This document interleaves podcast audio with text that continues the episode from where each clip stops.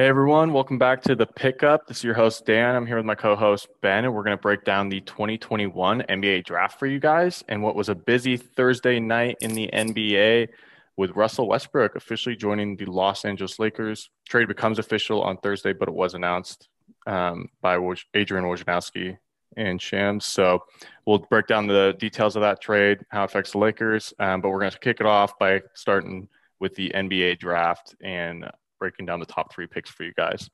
So, Ben, um, obviously, we have to start with Cade Cunningham. What do you think about the pick? Um, what do you think about his fit with Detroit and what he can do for that roster? I mean, for the fit wise, I think Cade would have gone perfect anywhere. He's just like the prototypical player that you want to build your team around. I mean, I think what stands out for me is like Detroit now has a face. I mean, Cade, uh, he was first in NCAA and his conference in clutch scoring for this season. So I think like you have a guy now. So I think that's like important, like not just for this draft itself, but for Detroit's like immediate future. Like even if he struggles, has some like rookie responsibility because I'm sure he's gonna have a lot on his plate in Detroit. Um, even though they do have like a nice little core now with Isaiah Stewart, Jerami Grant, and Saddiq Bey uh, Cade, I think, I think he's like the perfect prospect for this team. I think whoever got number one was probably going to go that way. So it would have been a great draft grade for either team that won this lottery. But he's just, he's a prototypical win. He can score, he can play make for his teammates. He looks like he makes the team better. Um, so I'm really excited to see what he's like in the NBA. Yeah. I mean, I think you hit the nail on the head there. I think Cade is really, like you said, the prototypical win that everyone is kind of looking for nowadays. Like he's a guy that can do everything. He's similar in the mold to LeBron with like he can play defense, he can rebound, he can assist. Similar to Luka, like same thing. Luka's not an incredible defender, but he's not a net negative on that end either. Um, same thing. Playmaking is incredible, rebounding.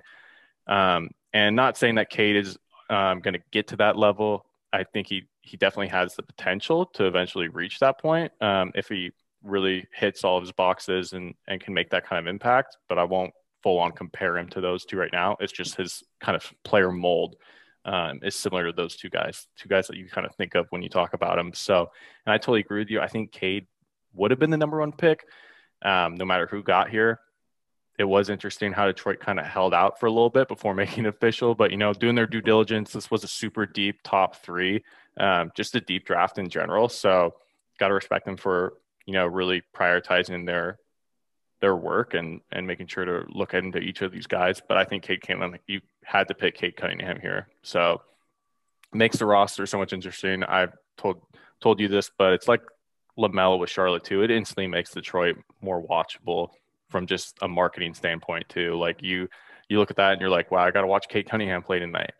I get to watch this guy go off, and um, it'll be really nice to see how he kind of adjust the rest of the roster. Killian Hayes can maybe be a secondary ball handler now. Um, Saddiq Bey, again, like you mentioned, had a great rookie year. Same with Isaiah Stewart. So I think, um, and obviously with Jerami Grant there, looked like a good number one option. So it's not like Cade's going into like a really, really bare team. They had some like nice pieces there. They obviously were were not very good last year, but I think the addition of Cade really, really makes that roster, the rest of the roster intriguing. Well, don't be surprised if, like, with you mentioning Charlotte, don't be surprised with that play-in tournament still there. Like, if we maybe see like Detroit flirt with that, like, the East is pretty bad. Like, still, it probably will be again next year. So that bottom half, you could probably see that eight to 10, 12 range kind of within striking distance. And I wouldn't be like completely shocked if Cade improves them enough to kind of get them within some kind of reasonable uh, grasp there, that one of those play-in spots they they won to, Detroit won some really good games against good teams last year. They just could not put together a consistent season. But like you said, they have like a few intriguing pieces. It looks like they're getting guys that are like high character guys and hard workers. And now Cade just kind of adds on to that. So whether or not they make that improvement like Charlotte did with LaMelo this year after that draft or not, they can get another player next year. It might be better for them if they're not that good, but grabbing Cade in this draft is huge. Yeah, he's your corner, cornerstone, and, and like you said, Detroit was was still a they beat some tough teams, and they have a great coach in Dwane Casey. So we'll see how he can kind of build that roster. But Detroit knocked out of the park with this pick, A, A plus, whatever you want to give it. Um, they got their franchise centerpiece, so good for them. Came away huge winners in this draft. Um, let's move on to the next one, though, Ben. Talk about Jalen Green and his fit on the Rockets. Yeah, I mean, to be honest, uh, I didn't know much about Jalen, especially with him being in that G League. He just didn't get that much limelight playing, uh, going that route. But like being in that competition, playing for the G League Ignite, you're playing against like NBA capable guys. And that dude's athleticism just stands out like already on that stage. And for Houston to lose James Harden, and now that trade is looking worse and worse the more we look at it after their return in this season, because we really thought Oladipo and Wall might be able to at least get them close to playoff contention along with Christian Wood. And just injuries just tore that apart. But getting Jalen Green here, it's it's going to be a lot of fun. I know they want that Harden replacement. I'm not going to like say he can do that, um, but having him and Kevin Porter Jr., who like I know you'll talk more on Dan, I'm sure. Like just to see that backcourt like paired together, like that's gonna be super fun. Especially like we'll see how John Wall works out in that picture. But the scoring ability of Jalen Green and KPJ, like this dude is so athletic. Like I I swear he's gonna be on Sports Center like probably close to weekly, especially with that fast break and the pace those guys are gonna play at. And then even if they're in some like blowout games, he'll probably get some leakouts where he can just throw out whatever highlight he wants to. But I'm really excited to see. He'll probably have to put on some more muscle, but I think this kid is going to be one of like the big highlights in the league quickly. No, I completely agree with you. Um, instantly in the G League, like you said, obviously didn't get as much attention as like the top college players coming out. Um, that could be due to just like national coverage, right? And and not getting on a stage like say March Madness or or things like that. But Jalen Green was without a doubt an incredible prospect. And in maybe some other years that didn't have a Cade Cunningham could have gone number one too, because he has legit um, scoring leader potential, like scoring leader for your team, but also could one day, if he hits it, his potential could uh, lead the league in scoring. He's just like that explosive. Um, he's that skilled. And like you said, I think the fit with him and, and Porter Jr., who who seems seemed really open to the idea of adding a guy like Jalen Green in the first place, whether you watch them post on social media or or respond to comments about it. And Porter Jr. is a really underrated playmaker. I think he kind of illustrated that a lot when he got to Houston, kind of expand his game a little bit. But if he kind of takes on more of a point guard role, I think the fit with Green is going to be going to be easy. Like Porter Jr. can be more of a secondary scorer. Green can kind of be your go-to guy. Obviously, this is assuming John Wall eventually gets traded if once these two guys kind of get to start together. But um, yeah, I I love love the pick by the Rockets. You know, um, again, like a you could have made the case for Evan Mobley here too, who who was the the best big in the class, and um, a lot of people thought he was the number two big, but I don't blame the Rockets for taking Jalen Green here. Super super high upside, um, and I I probably give this an A as well. I think these top three picks though are, are probably going to be similar grades from us because it's hard to, it's hard not to like either of these or any of these prospects at the top. Yeah, and I think just like you said too, like fit wise, like it just makes sense. Like Cade with Detroit, like they just made the right pick. Like he was going number one. They didn't do anything different. So it's like you did the right thing. It's an easy decision. You're still gonna get an A for that grade, like that pick. And then Jalen Green, like I don't think Houston could kind of pass up on a guy that could provide like a scoring punch close to a Harden. I'm not going to say because Harden set historic records as far as scoring 30 plus in games. So I'm not going to say like that. But like you said, he has potential to be a number one scoring guy.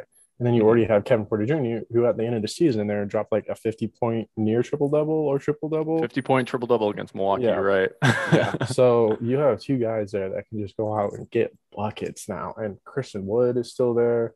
So uh, they got three really, really fun guys to watch. They might not win a lot of games in the West, but they're definitely a more fun 2K team now. So yeah, I was gonna say League Pass team, 2K team. They'll be they'll be on some highlights for sure, and and mm-hmm. they'll for they'll be fun to watch. I totally agree with you.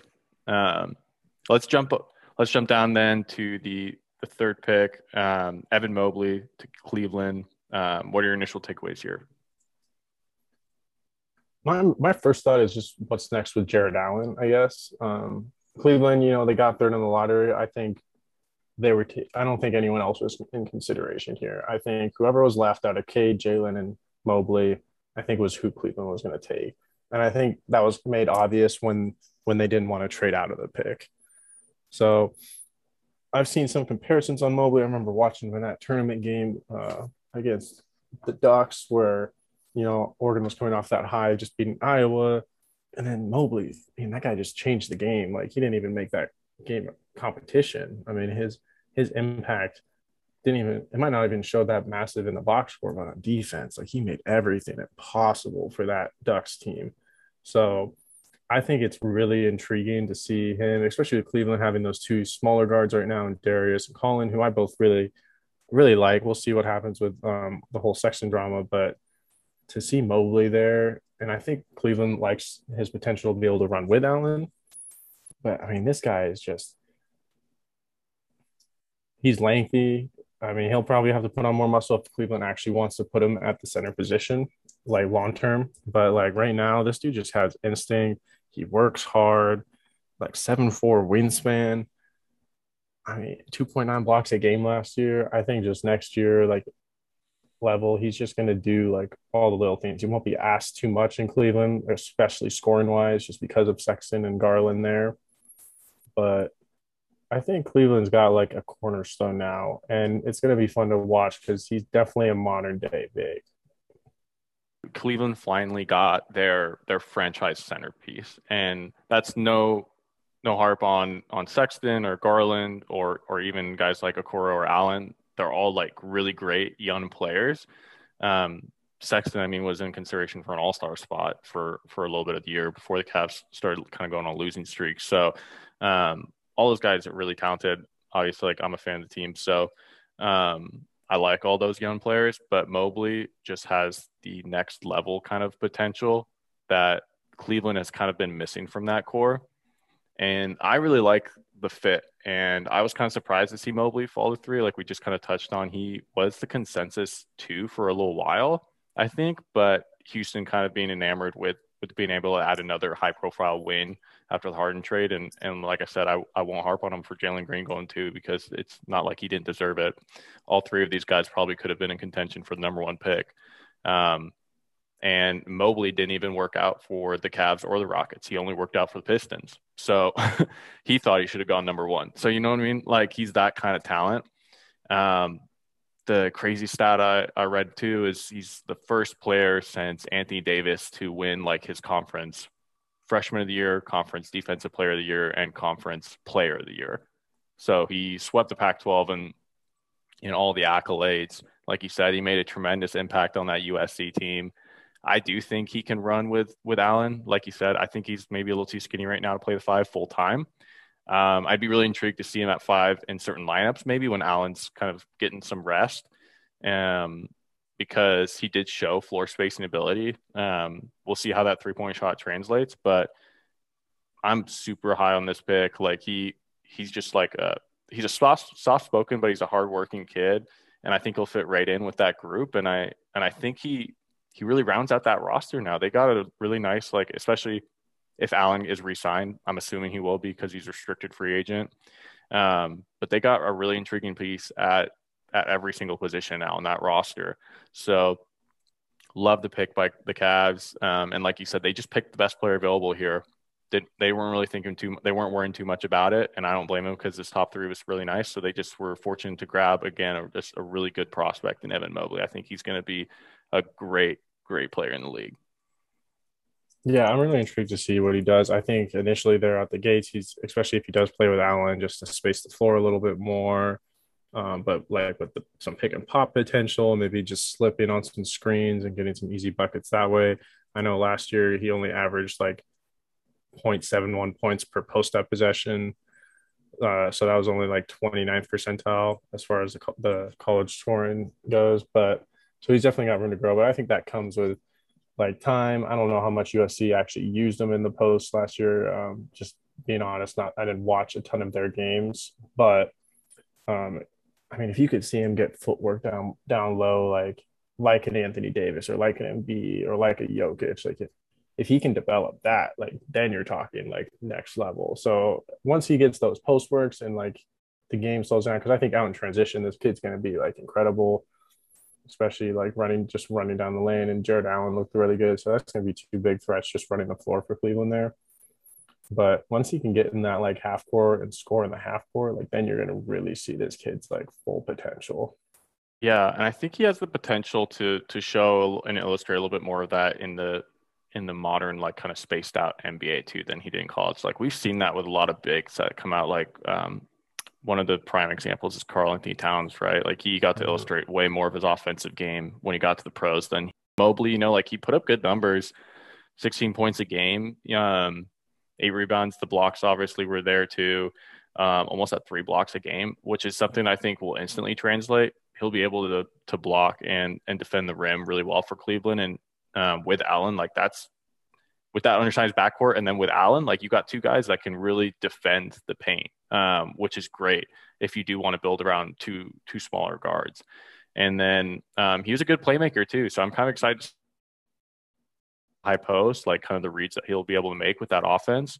Um, but yeah, I think he's the kind of talent as a big man like you said, just the modern big man you want, um, someone who can be a two a great great two way player. So not only a really good defensive player, but I think he has potential to be a really really good offensive player too. So um, a plus for me. Cleveland just did what what they should have done and grabbed the best player available here. And um, all three of these draft picks, I, I think these top three could be one of the best top three for that we've seen for a while.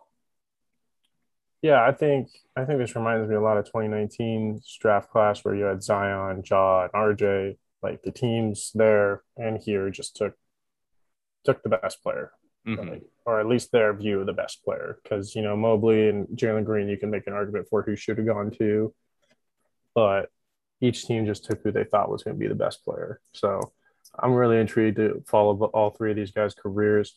Um, what what do you think would make a successful statistical season for for these three prospects? So let's start with Cade. Like, what's a successful statistical season for Cade's rookie year? Uh, that's a great question. I think I you know what I, you know what I think he can do, which is something hasn't been done in a while, is put up um like 25 and 5. I think that's something that he could he could actually do. That's that's granted that's going to be on the high side. Um but that'd be obviously a phenomenally successful year. Um, Jerami Grant is a great scorer on that team. He showed that. So maybe he won't get as many touches as he needs to kind of hit that number. But I think as a rookie, maybe anywhere between like uh, 15 and 17 points a game, maybe as a number one pick. Um, especially going to a team like Detroit, like they need scoring too. I know Jerami Grant's there, but they it's not like he's going to go to a really like contending team that already has players in place um, and a pecking order, you know, on that offense. Um, so I think anywhere between like maybe 15, 17 a game, and and then you want to see like middle, kind of middle for assist and rebound numbers. Maybe he can get like maybe 15, five and five or or something like that. Yeah, I mean, I think it's going to be really interesting to see if Cade just actually gets the ball there. Like if they put the ball in his hands, because they did draft Killian Hayes last year obviously, I think Cade will trump that, but it'll be interesting to see how Killian still fits into the picture next to him there.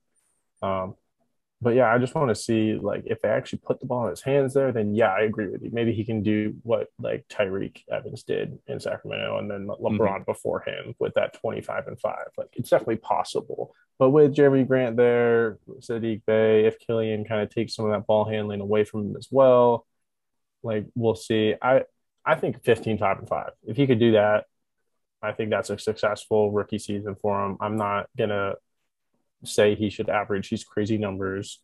Um, but if he can do that and just advertise everything in his game through that, because what over his stats this year, he averaged 26 and three. So if he can up his assists now, if he's got more responsibility, mm-hmm. um, with the ball handling, which I think he could do. I think he could easily average one and a half more assists per game with the better weapons around you because a lot more time and movement in the NBA too. Mm-hmm. So I think he could easily up that 15, 5, and 5. I think that's easily attainable for Cade. And um, I just want to see Detroit and like actually put the ball in his hands there.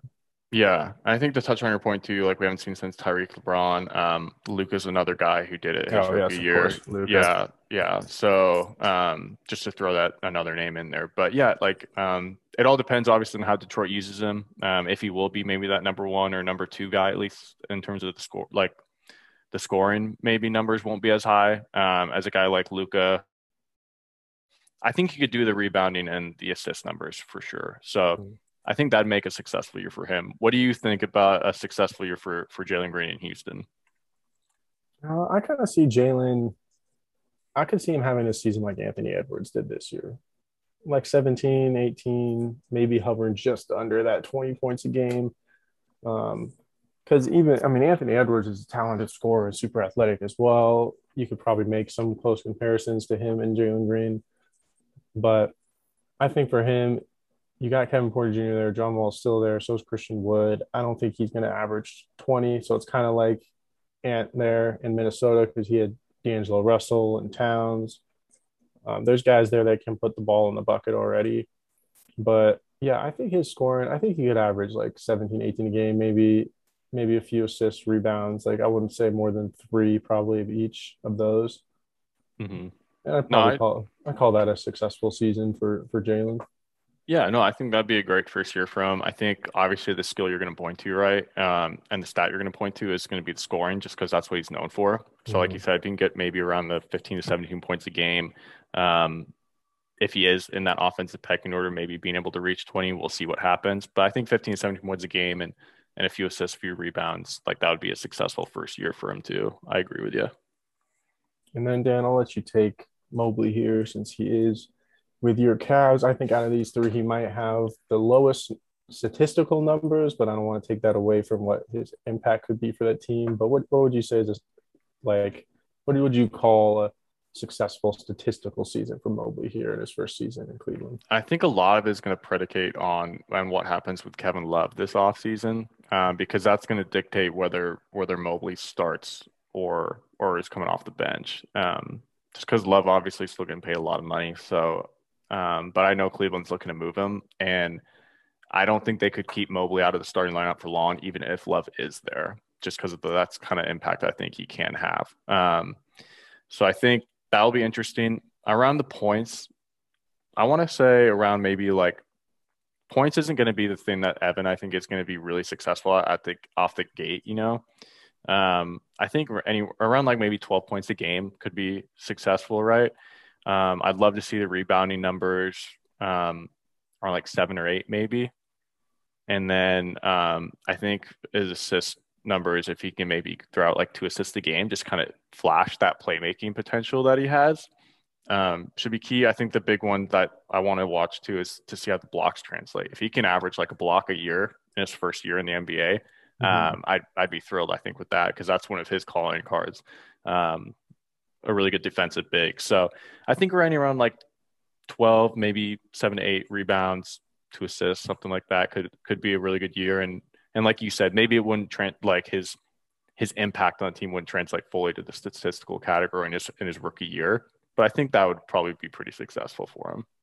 Yeah, I would probably agree with that. I'd say between 10 to 12 points a game. I might lower that rebound, uh, maybe just to like five to six. I think if he's playing next to Jarrett Allen a lot, Allen hmm can swoop up a lot of rebounds. That's a good point. But then that would also that would also put him at the four, so maybe he has some mismatches there when it comes to getting inside and grabbing some rebounds because he's not actually going up against some of the bigger guys. But yeah, I I'm not expecting anything crazy for Evan for his rookie rookie year numbers, and and like you said, I I mean maybe maybe you starting even with Kevin Love still there, especially with what happened with Team USA here and Yeah. organization, they're calling him out for showing up not in shape and not ready, and so I know he's been on the block for a while, but even if he goes in a training camp there, I know how much money they have invested in him. But Mobley's now the future, so the money shouldn't matter. Yeah, no, I agree with you. And I think JB as a coach has always been one to focus on to have his guys earn it. So I think if Mobley shows enough in camp, I don't know if he's going to play summer league yet. I don't think that's been announced yet for any of the rookies. Um, Mhm. I'd assume he most likely is if he's healthy because he is the number three pick. But um, I mean, Isaac Okoro had to do the last um, same thing. Sexton didn't start right off the get go. Like he's had he's um, JB hasn't been the head coach the whole time, but he's been assistant head coach. Like the rookies that have been coming in have had to earn their starting spots. So I I'd expect like Mobley to do to do that to like come in and have to earn it. But like you said, if he if he's shown out in training camp, like I I bet you're right. I bet Kevin Love doesn't really stay in the way if if Mobley's having a higher impact in in those team scrimmages and um, practices and things like that.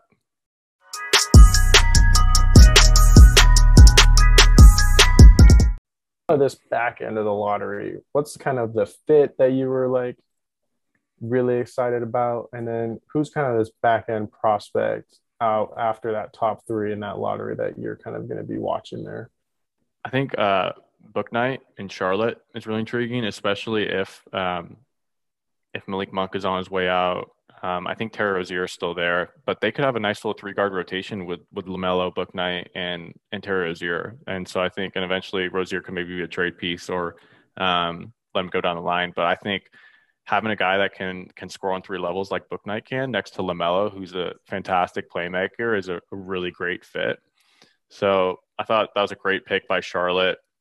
Um, I also like Moses Moody a lot at 14 to the Warriors. I think he was a, project, a projected top 10 pick. Um, I know he's young, which a lot of Warriors fans um, who they took two young prospects here, um, not really the vets, but Moses Moody, I think, at least projects as a solid three and D guy with some upside in terms of being able to play make off the ball a little bit. So I thought that was a fantastic fit too, and I think um, he could contribute this year, just maybe in a lower end bench role, but could be playing some nice minutes for them. What about you? I think as far as fit goes, this might be might be strange just because of how many guards are on the roster, but but Jalen Suggs in Orlando. I mean, I think with Fultz getting hurt last year, Cole Anthony is more of a scoring guard.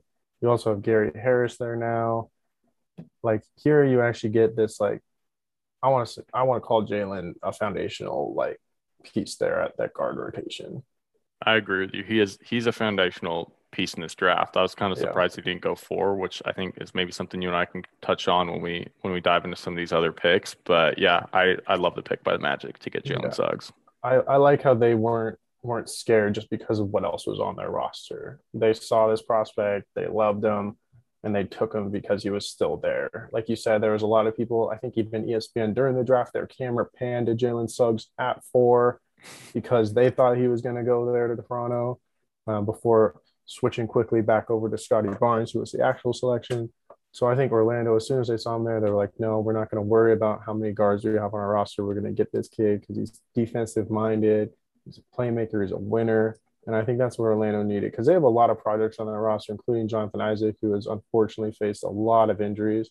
So they have a lot of interesting potential players in their recent drafts, Mo Bamba included, where you have intrigue, where I think Jalen is more of like a sure thing. So the mm-hmm. Magic have drafted some guys that are like, hmm, what if he turns into this? Like he might take some more time to be- develop. I think Jalen could come in and like making an instant impact. You're not you don't have to wait too long for him to kind of show out there. Yeah, no, I agree with you. I think a, a steal in Suggs at five, who I for a long time thought was the fourth best prospect in this class, and um, a really really great point guard. I mean, you can consider Cade, I guess, a point guard too, depending how you're looking at him. But um, Suggs is Suggs is going to be great, I think, for the Magic, and he'll have a shot if he plays in that starting rotation to to win rookie of the year just because that Magic team's not going to be very good. So, um, but yeah, I love the pick by um, by the Magic there with Suggs. I think they just did the smart thing, and like you said, just took the best player available early on in their rebuild here.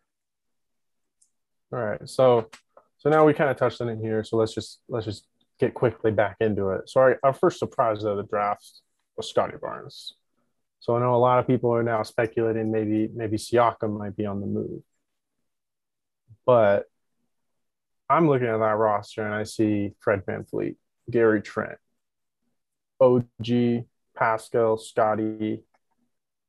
I think one of those three are probably out now because you probably want a bigger guy in that five position. You're not going to run that lineup of those five too often.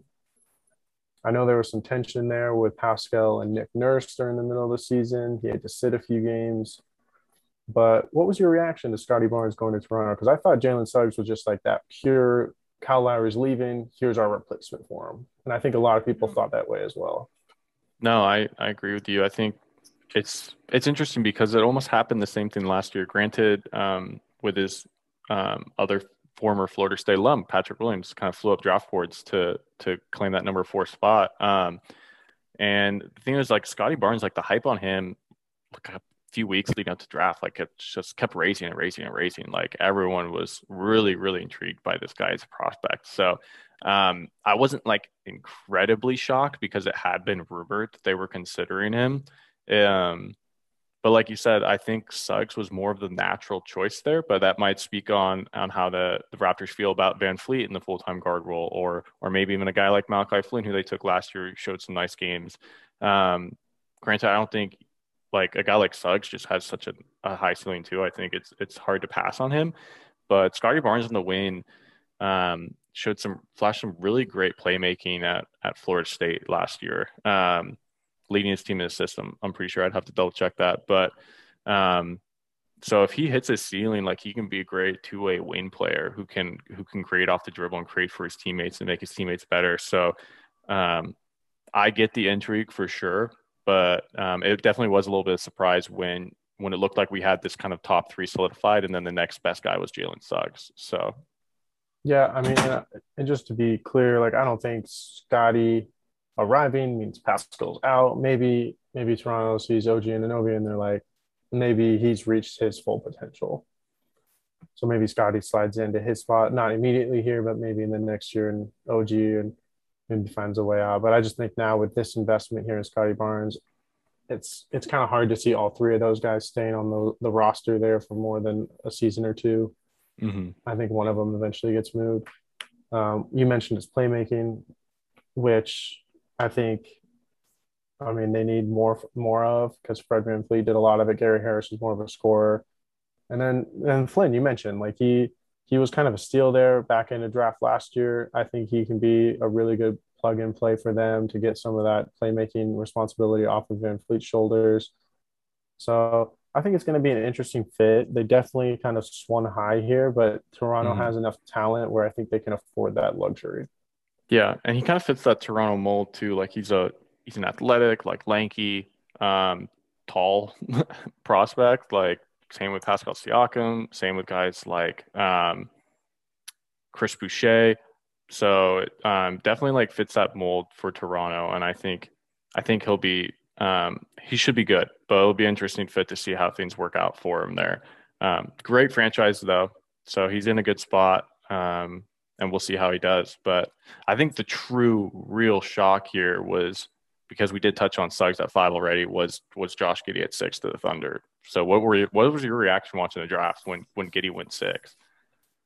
I'm gonna be honest. I I I, I we're at a lot of mock drafts. I, I did not see this mocked in just just about any of the ones that I looked at heading up into the draft. So I was very surprised. I understand Oklahoma City's thought process, especially with how many first rounders they have. They can afford to take a few swings here. I was thinking more maybe a, a Kuminga there, Jonathan Kuminga. I think because I know some people think he could take some time to develop, but he has a lot of intrigue um, after his season with the G League Ignite.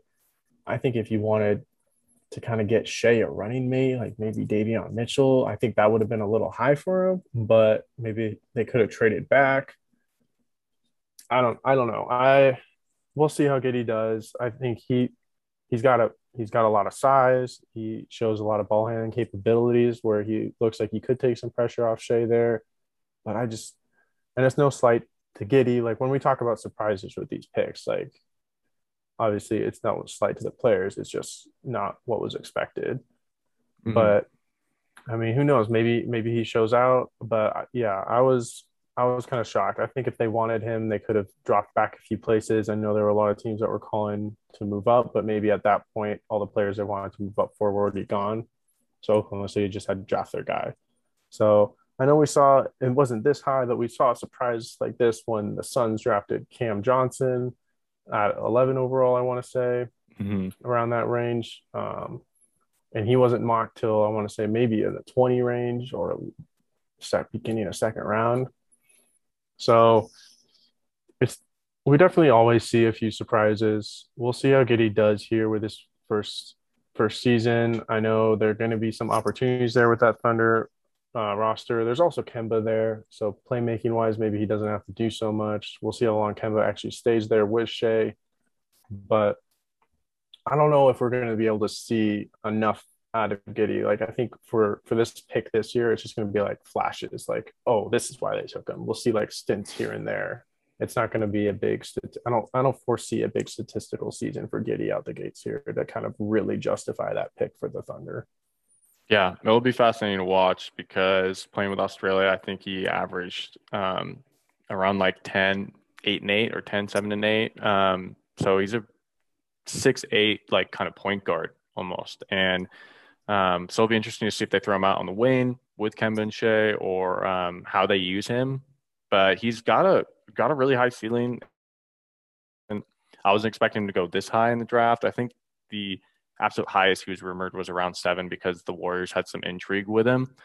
Um, but most mocks had him going to to ten to to Memphis once they traded up for that pick. So um, definitely surprised there, but we'll see how he does. Like you said, he's going to have opportunity in Oklahoma City. They're still early on in their rebuild too, so um, we'll see how that pans out. But um, the next one with the Warriors getting Kuminga, I think a lot of people, you know, are going to maybe are split on these picks by the Warriors because they they were trying to get more like ready contributors and not not draft like young guys to help their core, you know, um, because they still do want to win, win and compete for championships. But I think it was just smart draft by Bob Myers. Like you just took the best prospect available. Maybe there wasn't a trade right where you were giving up these picks for veteran pieces that you really liked or thought the value was there. So if you're going to stay, just take the best prospect.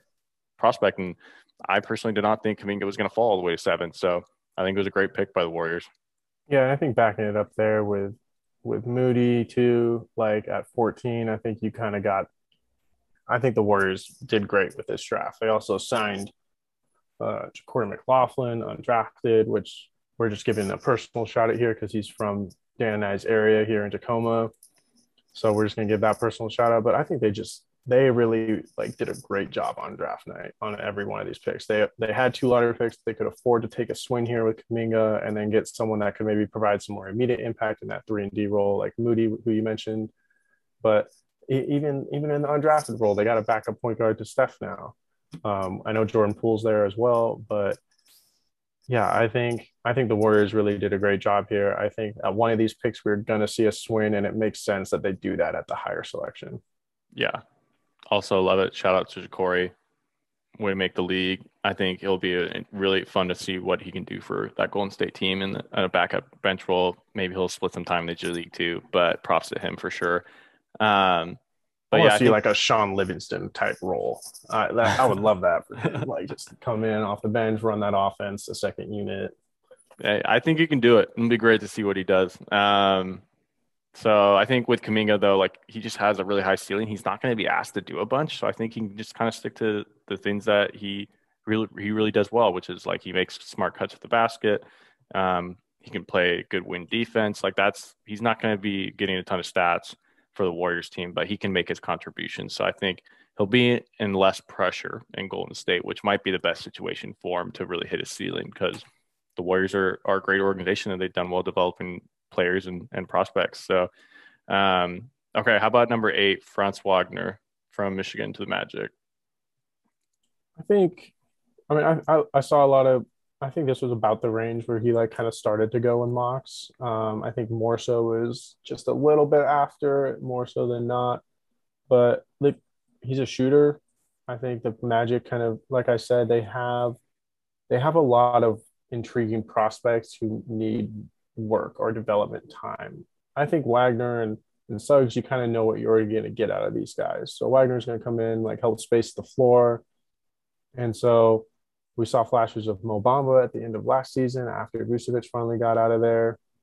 So I think I think Wagner is definitely going to come in and just be kind of that floor spacer for the team, maybe help with like a little bit of the playmaking responsibilities. But I mean, I don't want to dive too much into each one of these guys, but I was kind of surprised to see see the Magic take him. But I'm looking at the rest of these players here that were chosen after, and Davion Mitchell, another guard, Bouknight, another guard. So if they wanted a little more size there, and Wagner, who he kind of has that like guard forward attachment to him, and he's six nine. So I think it makes sense. I think he'll come in and just he kind of will already kind of have a set role for him. He averaged only 12 points a game in college. If he turns into like a Joe Harris type player, maybe, or maybe Corey Kispert was kind of more of that Joe Harris um, comparison. Maybe Wagner can provide a little more playmaking um, than those guys. But yeah, I I'm not I'm not really too sure what what to think of it. Uh, I think the pick kind of made sense as far as positional need, especially with Isaac facing some injuries there um, on the win side. So I think he's he's I think he'll be a solid player. Yeah, no, I agree with you. Like you said, if if they were going for a win, like the only other guy I probably would have looked at was was Moody, who can also play guard forward, right? Um, mm-hmm.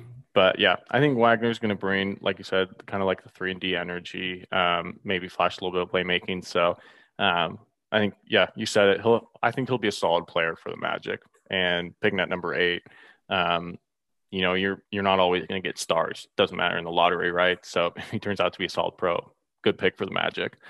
Um, moving down to number nine, um, Davion Mitchell, which to me this was a surprise just because of Halliburton and um, De'Aaron Fox already on the roster. So this was definitely a surprise to me to see the Kings grab him. Um, they've been able to develop guards, obviously, but these are the other two guys are already have shown great flashes um, early on in their careers. And I think Mitchell, after the year he had, can be a good pro. But this was definitely a surprise for me at nine to see him go to Sacramento just because of the roster.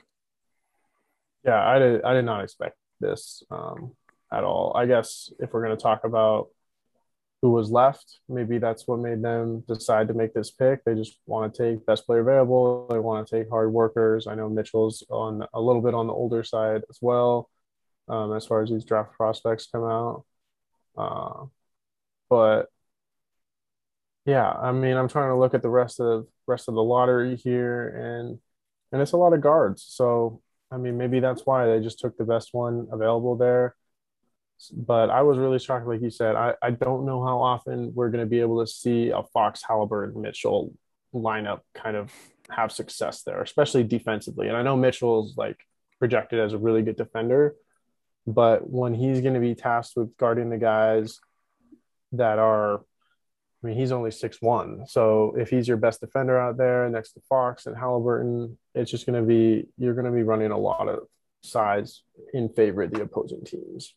Yeah, no, I agree with you. Um, maybe it was best prospect available because again, he had a really productive college year, really great last year, obviously leading Baylor to a championship. So um, I do think he's going to be a solid pro. It just was a surprise to see him go to Sacramento as far as the team fit. Um, the other one that really shocked me, and Ben, I'll let you speak on it first, but um, tell me about the Grizzlies pick at 10, Ziaire Williams.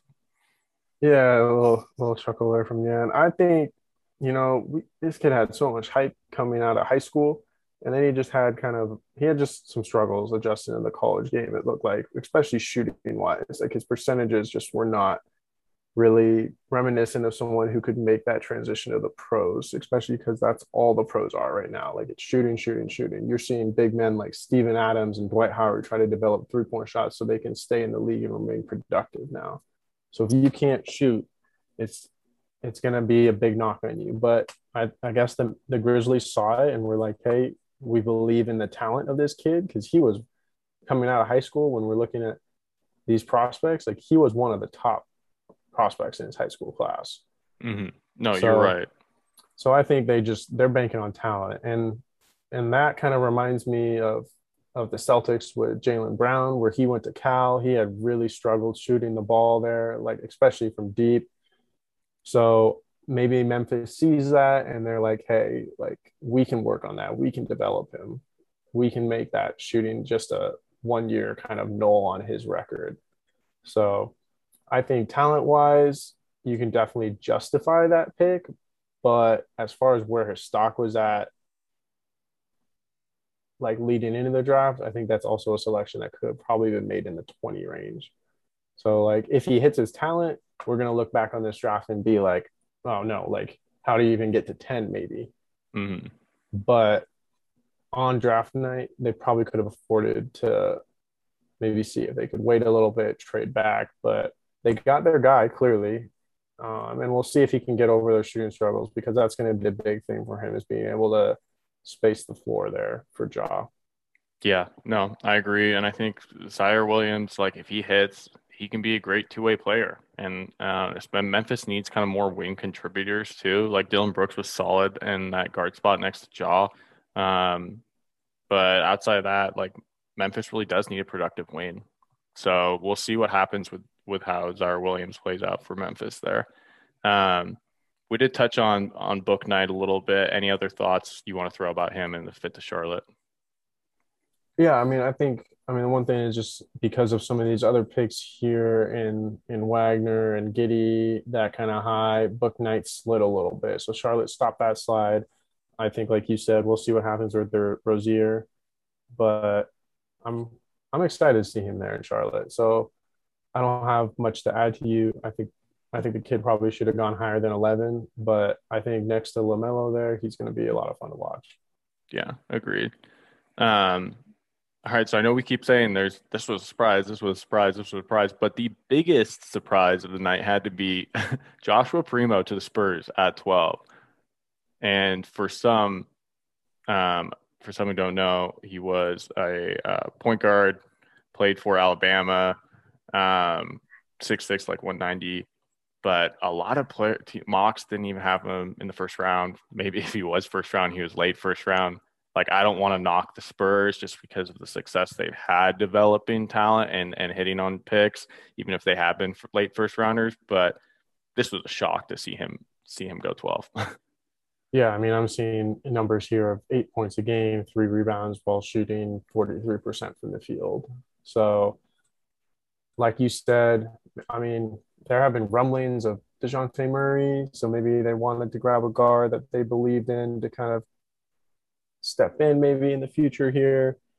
But yeah, I mean, I think as far as earlier in the draft, there were surprises. I think Williams was the one surprise where you're like, okay, this is kind of a little high.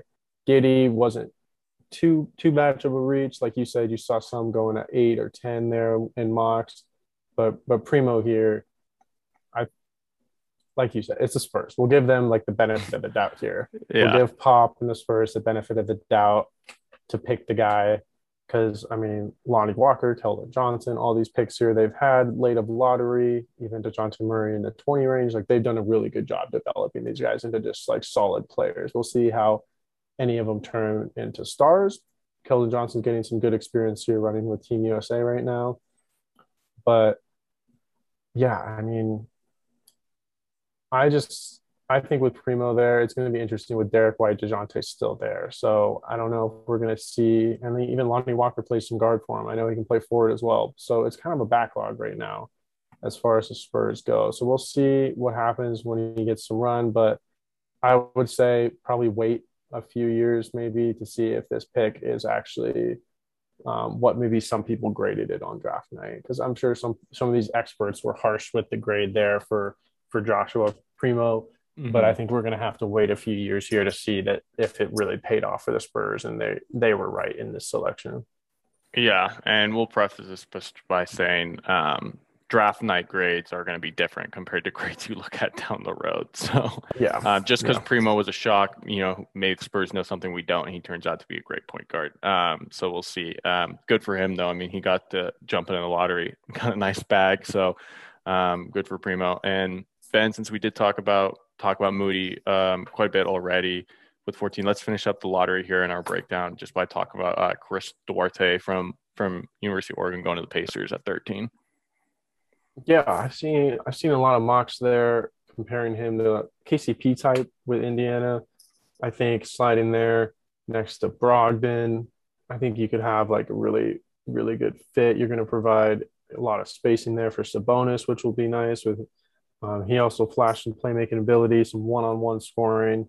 His his stock kind of kind of flew up here, I think, especially back end of the year. Um, that little tourney run that Oregon had, and then it looked like he did really well in his workouts. But yeah, I mean, I, I thought um, I thought I saw him kind of going maybe just sneaking in the lottery, like maybe the Warriors were going to grab him, but maybe after that, I was kind of surprised to see Indiana snag him there. But I, I like the fit. I think I think he's going to be a solid player for him. I don't know. Um, I don't want to say star, but like if he can have a career like a KCP, who a lot of like who people were comparing him to, I would love to have that at pick pick 13 there, and I think Indiana would as well. Yeah, like you said, I think Duarte can just be a solid player. He's definitely on the older age and um, in terms of draft prospects go. So if you're looking for a guy who can come in and contribute from day one, I think um, Duarte's your guy. Like he should be solid for Indiana, who who's really always been a competitive basketball team. So I'm sure they'll be competitive again. And, and like you said, maybe by 13, they were just looking for someone who could come in and, and help make an impact on on chasing a playoff spot again. So um, overall, I think that's I think it's a solid pick. I don't think you can go wrong. Um, but we'll see how all these guys pan out. Um, but it was an exciting draft.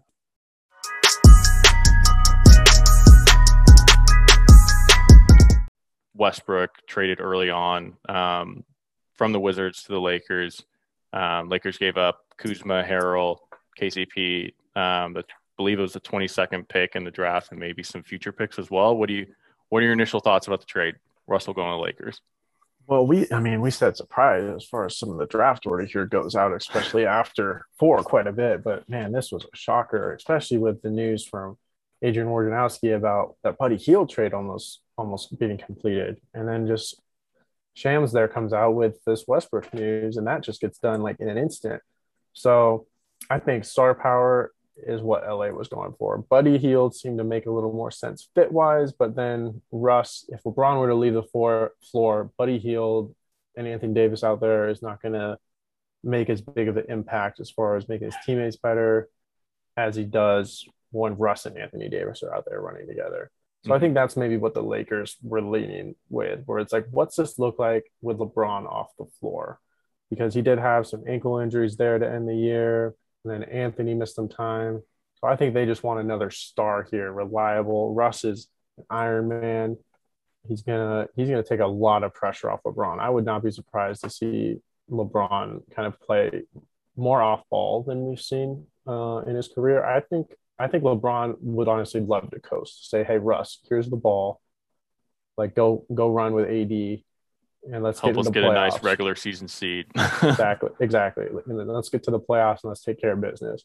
So now we have some two. We have two major big threes with Brooklyn and Kyrie, KD, and Harden, and now Westbrook, AD, and LeBron.